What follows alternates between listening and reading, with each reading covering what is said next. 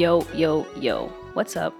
Welcome back to Heavily Scaled Life and Fitness Podcast. If you don't know by now, I'm your host, Gabby Bradley, and today is the last day of my Myth and Misconceptions series.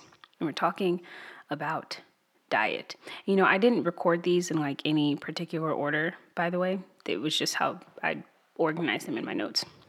And second disclaimer uh, when I say diet, I just mean the way you eat. Okay, like I'm not talking necessarily.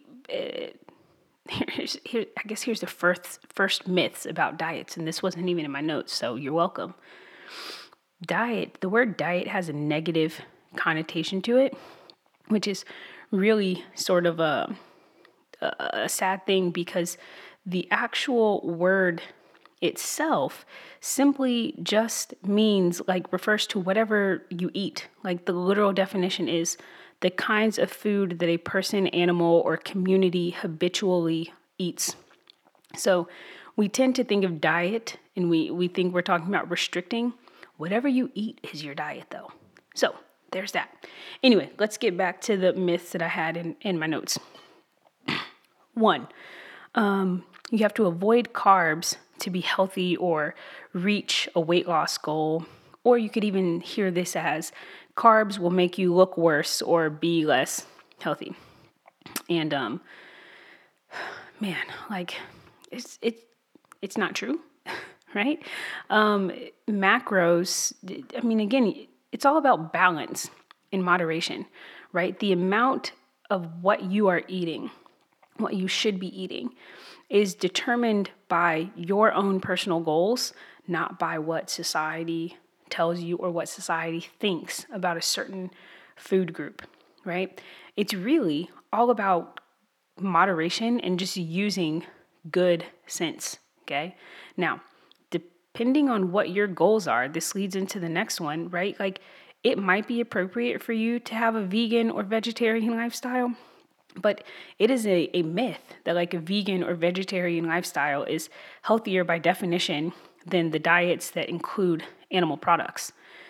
Each person is different and every person has different needs. So notice how all of these myths sort of tie back to one another. It goes back to comparison.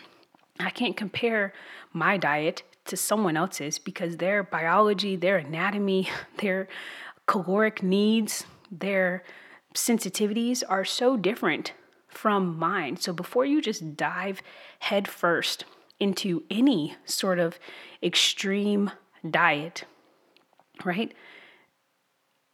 I mean, you got to do some research and maybe talk to a professional about what is best for you. But there's nothing wrong with carbs.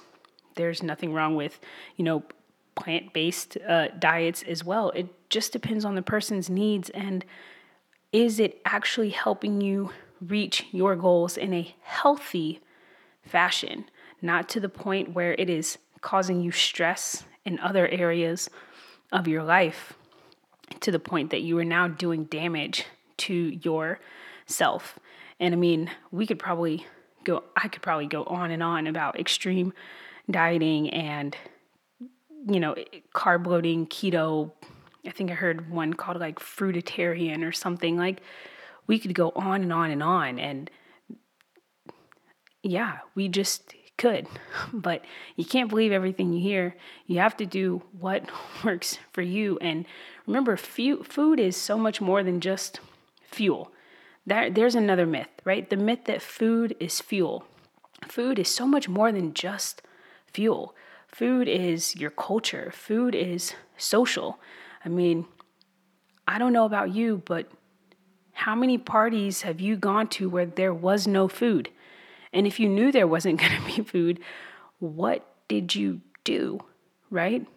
Did you bring something, a snack for yourself? Like food is so much more than just fuel. It it is so many other things and I think we need to shift our mindsets just a little bit around how we think about food and that will, man, it would change so many people's lives.